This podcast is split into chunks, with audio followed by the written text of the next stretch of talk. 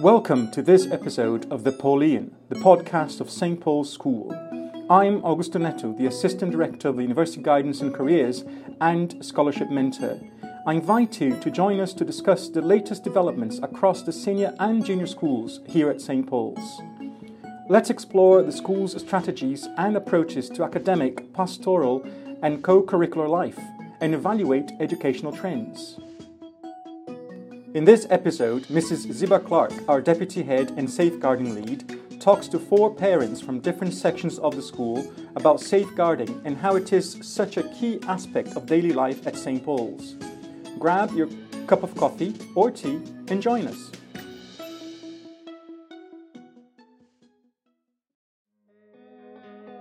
We have a duty to promote the welfare of our children and protect them from harm. We are here to keep every child in school safe. So it's a good thing to know they're being carefully watched. There's no world in which we can say no child will ever have a setback or ever have a challenge. I think the school is an extension of the values and everything that you teach at home. And develop a sense and understanding of what happiness is.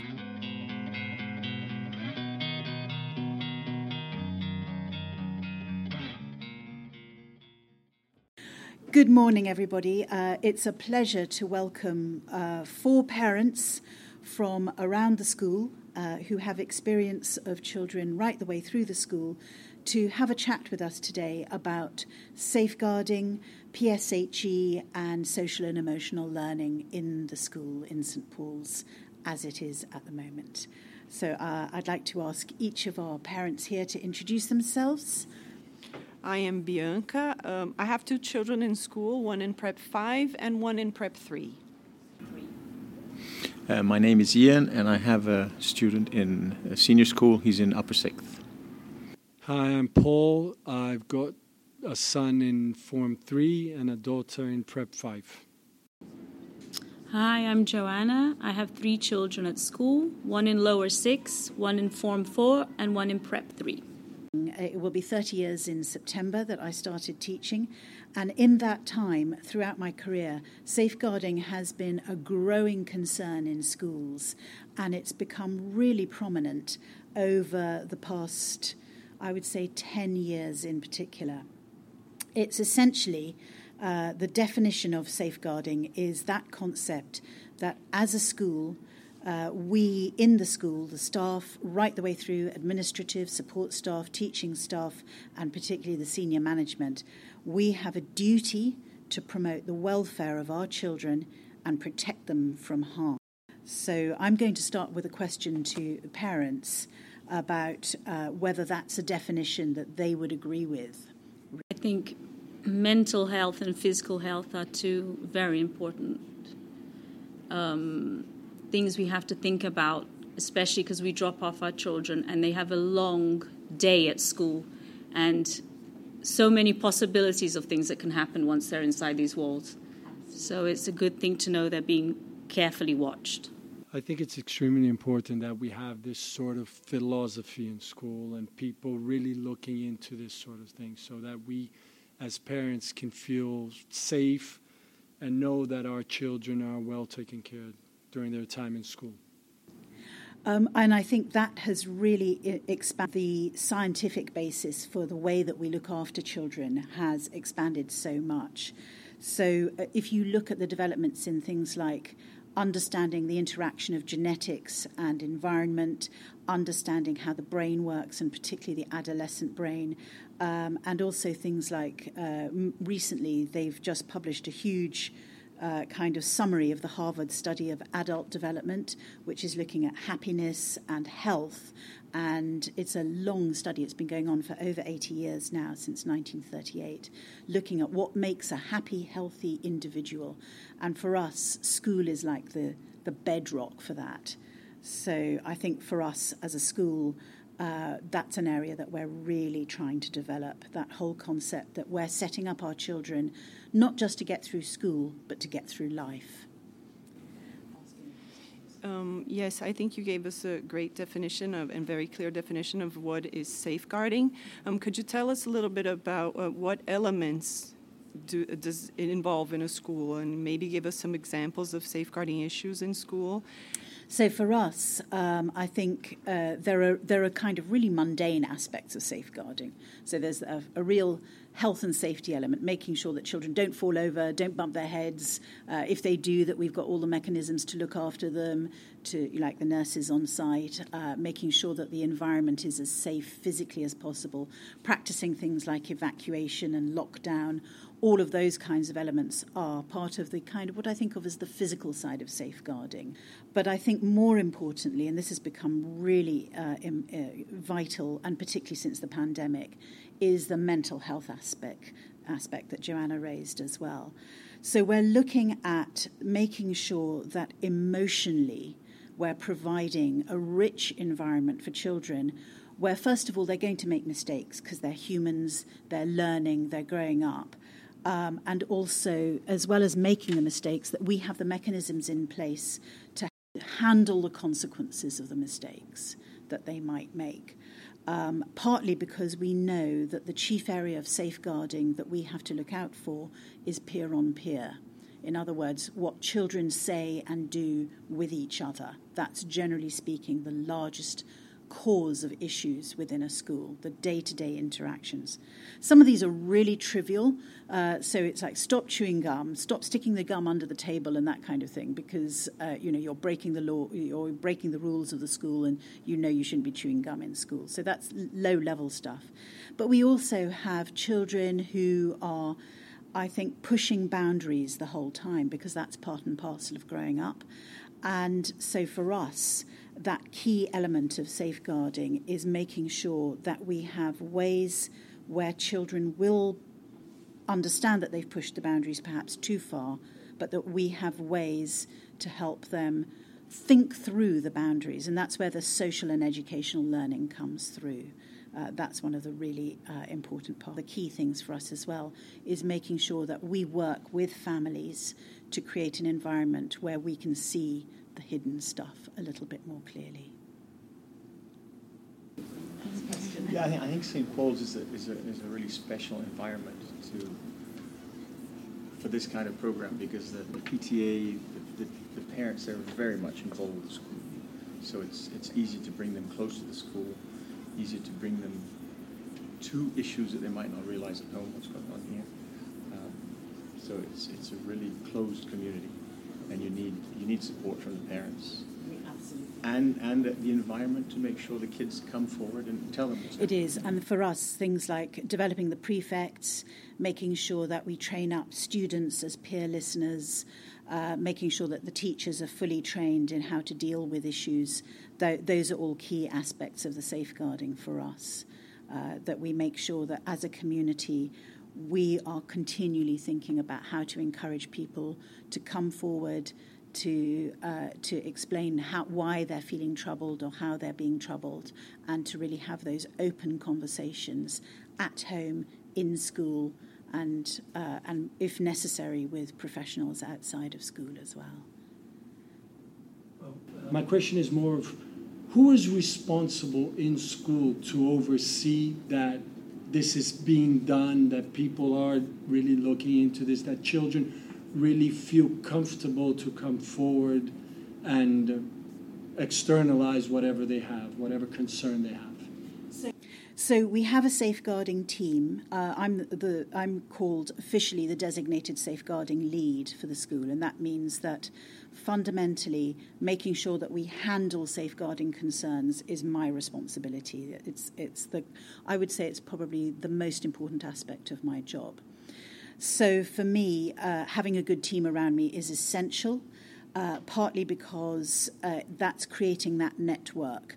So, uh, the main people that we have on the team, we have somebody at every level in the school who is also a fully trained safeguarding lead. And we've all done what is called level three and level four training in the UK. Yeah, thank you. I was going to ask that question. How, how do the other teachers, not the specialists from the team, get, get training? So, everybody gets trained to recognize a problem um, so if a child comes to you or you see a child who looks as though they're not that something is not quite right, you recognise that, you respond. Um, that you may go forward to them and actually ask them, is everything all right? Or they may come to you and, and talk to you. Uh, you record, and that's the really key bit. And I think that's the bit where we've made real steps in the past uh, few months. Uh, you record, and then the safeguarding team and all of the people involved in safeguarding at level two or above, uh, our heads of year and classroom teachers, we respond and we review. So that's the point at which we may will be doing an investigation into something. And some are really short and sharp. You have a you know you have a case where there are children running around and they're all throwing uh, you know hand gel at each other, hand sanitizer at each other. They're just it's a Friday afternoon. I'm afraid to say third form. I know some of you are third form parents here. The third formers are running around and rampage on the on the rampage a little bit in that gap between break and and uh, the next class.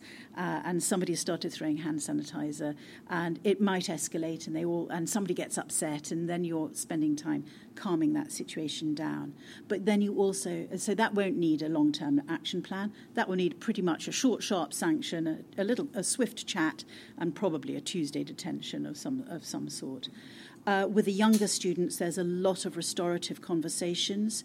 They have timeouts. They have uh, reflective moments when they're taken out of class and they're asked to either write or discuss what happened and why it happened. So, because for us, the key thing is that every teacher needs training in understanding that the reflection is the, is the key part of making sure that children think about what's happened, think about what their steps are to make a situation better, and then uh, take it forward. And when these situations happen, um, when are parents involved and how can they support their children to feel safe and, and a valued member of the school? In the junior school, it's very fast. So, uh, if uh, and one of the things that we have at the moment is this new system called CPOMS, which is a software program where teaching staff are recording all sorts of behaviour. And what it allows us to do is to see where a child is kind of having increased issues, increased slips with behaviour or you know increased confrontations with peers or with staff and at that point we in the junior school the classroom teacher will be pretty quick to say how is everything at home uh, we're noticing, you know, slightly slightly more flare-ups. Are they getting enough sleep? Are they, you know, what's going on? Uh, and and then having that conversation with home. In the senior school, uh, it will depend to a certain extent on the conversation that we have with the student, because sometimes students themselves, if, if, there's a detention, the parents will be notified, absolutely, so that, that they'll know. But quite often the children themselves say, no, this is just between me and my friends. And it will only be when we think, actually, that's not quite right. The, the, the, friendship here is perhaps not necessarily the most productive. They're, they're working with each other, they're playing off against each other, and, and the incidents are escalating. At that stage, the head of year will contact the tutor or the head of year will contact the family and say, Is everything all right? How is this going? So it's very much a dialogue and the children are part of it. They're at the centre of that dialogue. It's really key for that to happen for us. When, when, when a situation happens with the children, how, how, do, how should they act? How, they sh- how should they bring it up? Where do they, who do they talk to? Where do they come up? So uh, let's give an, an, an, instance where you might have, um, say, some sort of scuffle on the sports field between a group of children uh, which is, is pretty common. And uh, immediately those children will be pulled up, uh, and if they're in the junior school, there'll be classroom assistants, and then the classroom assistants will take them straight to a teacher. There'll be conversations to find out exactly what's going on.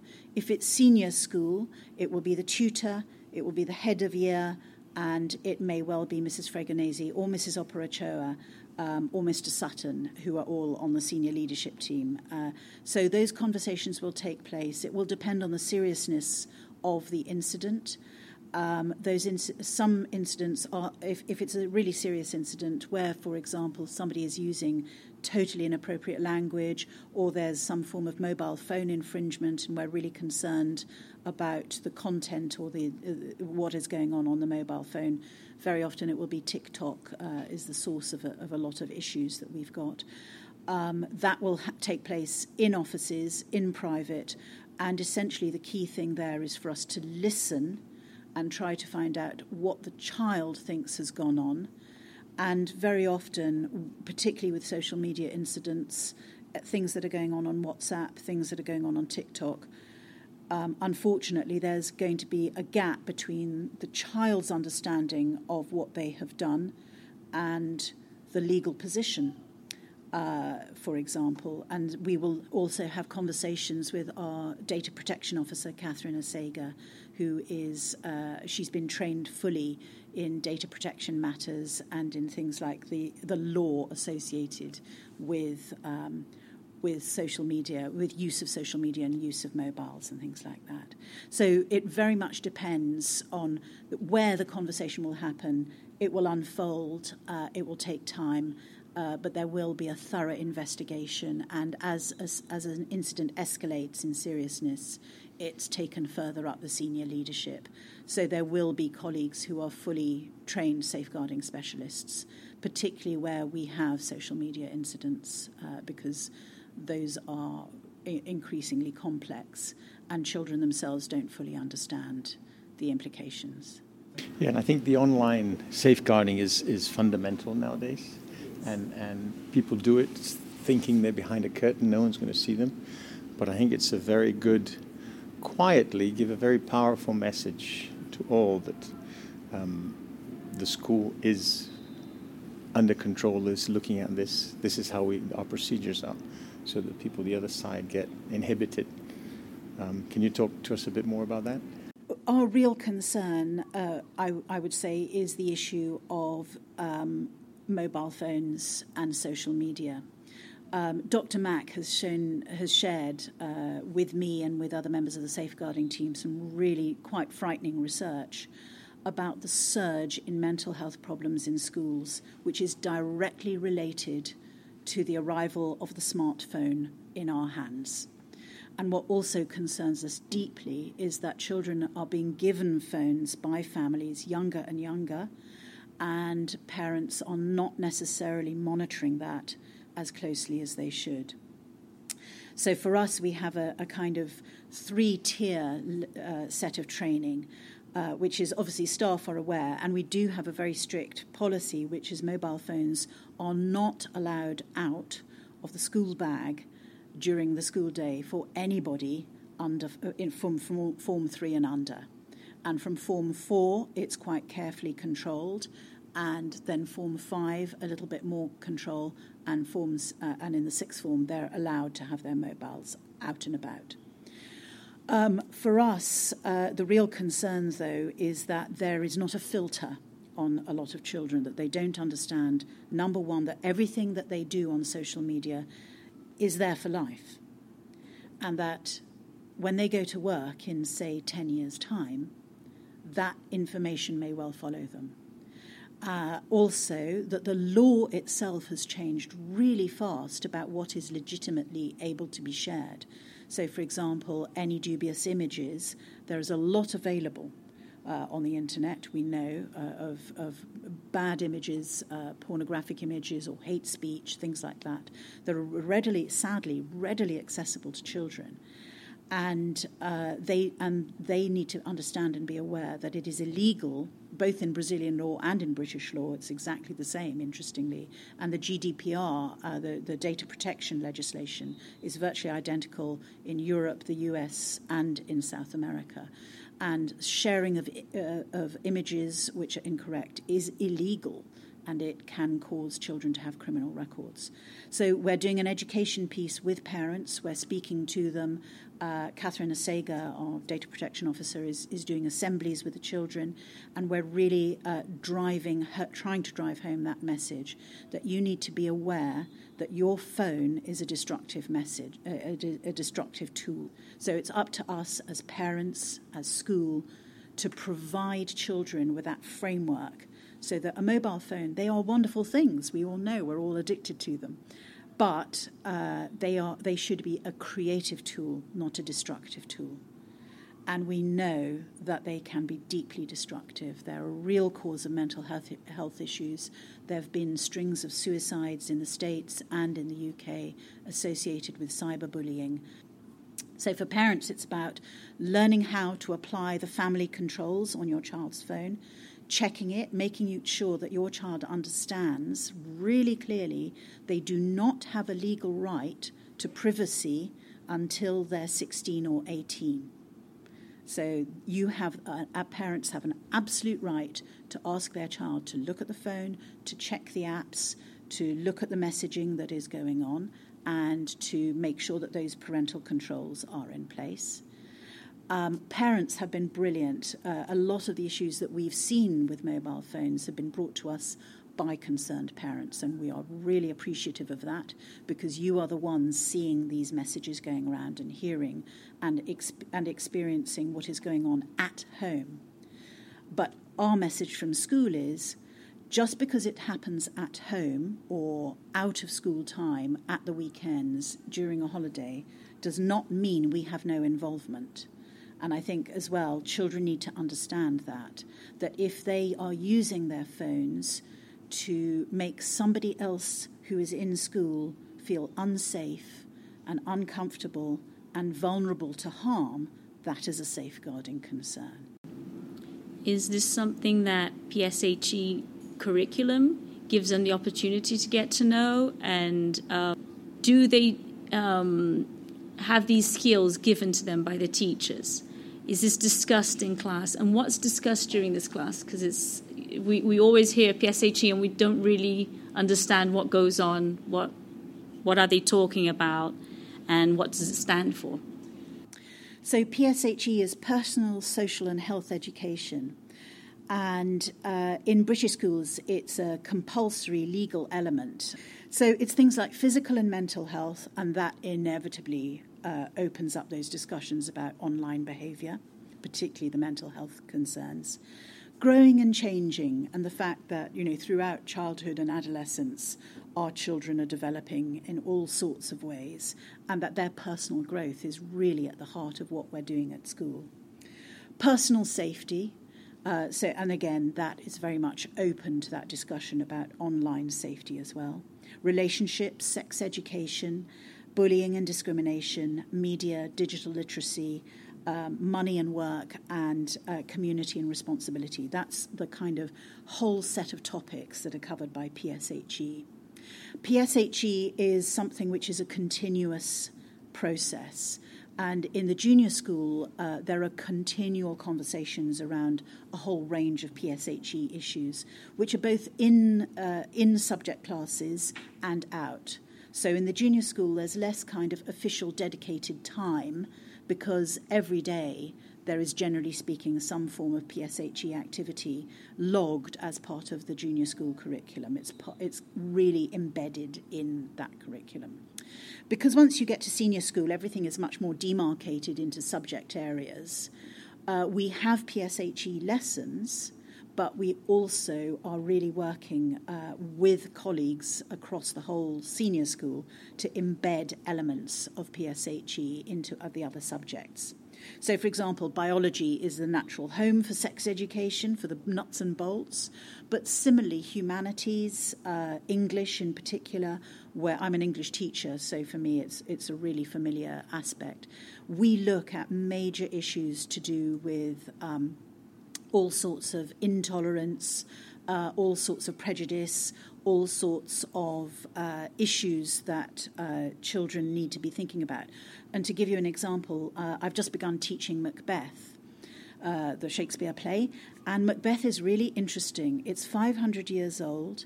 But if you listen to what Macbeth and his wife say about sleep, it is absolutely relevant. And we know from current research that the biggest uh, difficulty that children have as teenagers is sleeping, and this, that has a major impact on their mental health and their development. If you don't sleep properly, you don't recover, you don't restore yourself, and you really open yourself to a whole range of mental health concerns psychosis, bipolar, uh, all sorts of conditions can emerge through lack of sleep.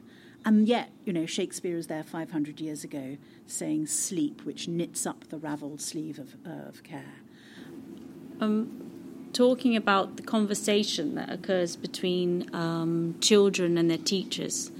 Um, something that occurred to me was that we are international school, but most of our students are actually Brazilian.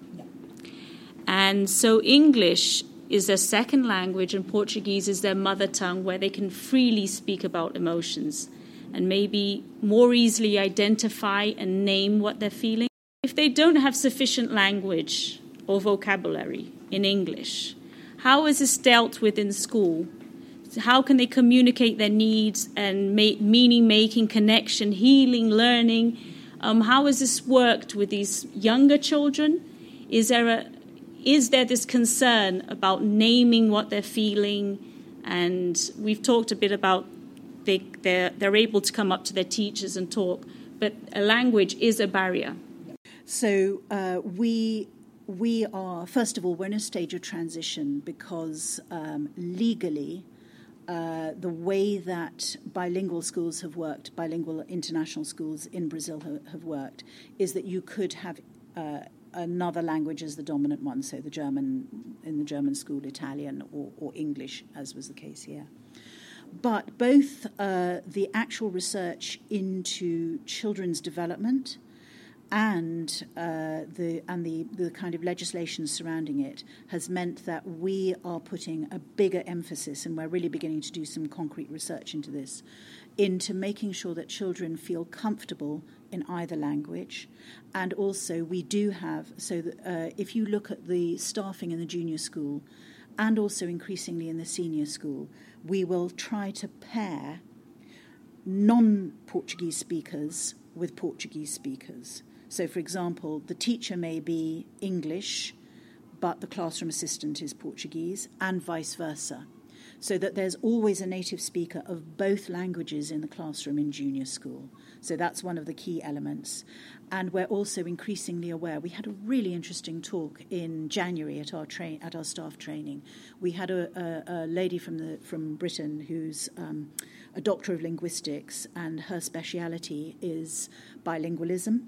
And she was talking to us about what she called translanguaging this idea that children should code switch, should be, and particularly bilingual children, should be able to code switch easily and feel comfortable in either language and a mishmash. And interestingly, talking to the sixth formers, they uh, they sort of uh, jokingly said to me at one stage, "Oh, oh, other schools joke about us because we speak Paulian." And Paulian is this idea of this mishmash language of English and Portuguese, which I think is one. It's really interesting because it creates that strength, those strong ties, so that our old Paulians they they're still part of this community because they've all grown up using this mishmash language and it has meant that they're fluent in both. But it is core that I think that we really acknowledge that the younger children, there will be times when they're flipping in and out of languages. And if you're distressed, you naturally go to your mother tongue. Can I make just a last comment? And I think it's it's a compliment actually. And um, there was a very serious bullying issue in the Form Five just a while ago. A group of children with another group of children. And uh, I was extremely pleased and happy with the way the school dealt with it and how they brought all this safeguarding and all the conversation, how they did it. So I think that was a very good example of how good the school is, in my view, to these sort of issues. So I just wanted to bring this up.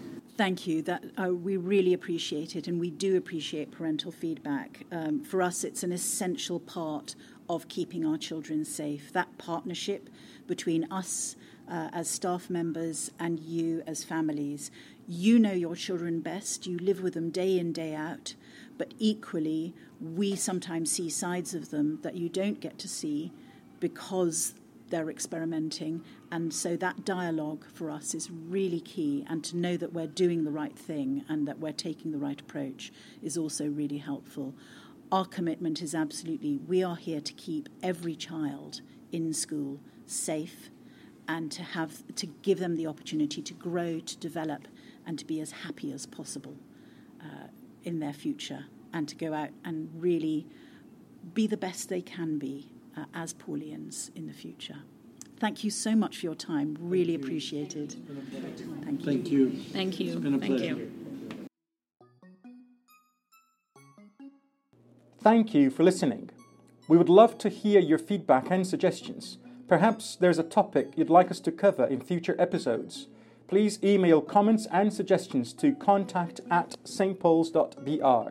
That is contact at stpauls.br. We also thank the parents who helped us on this episode. That is it for this edition of The Pauline. Thank you for listening. We hope you join us again for our next installment, wherever and whenever you are. Bye bye.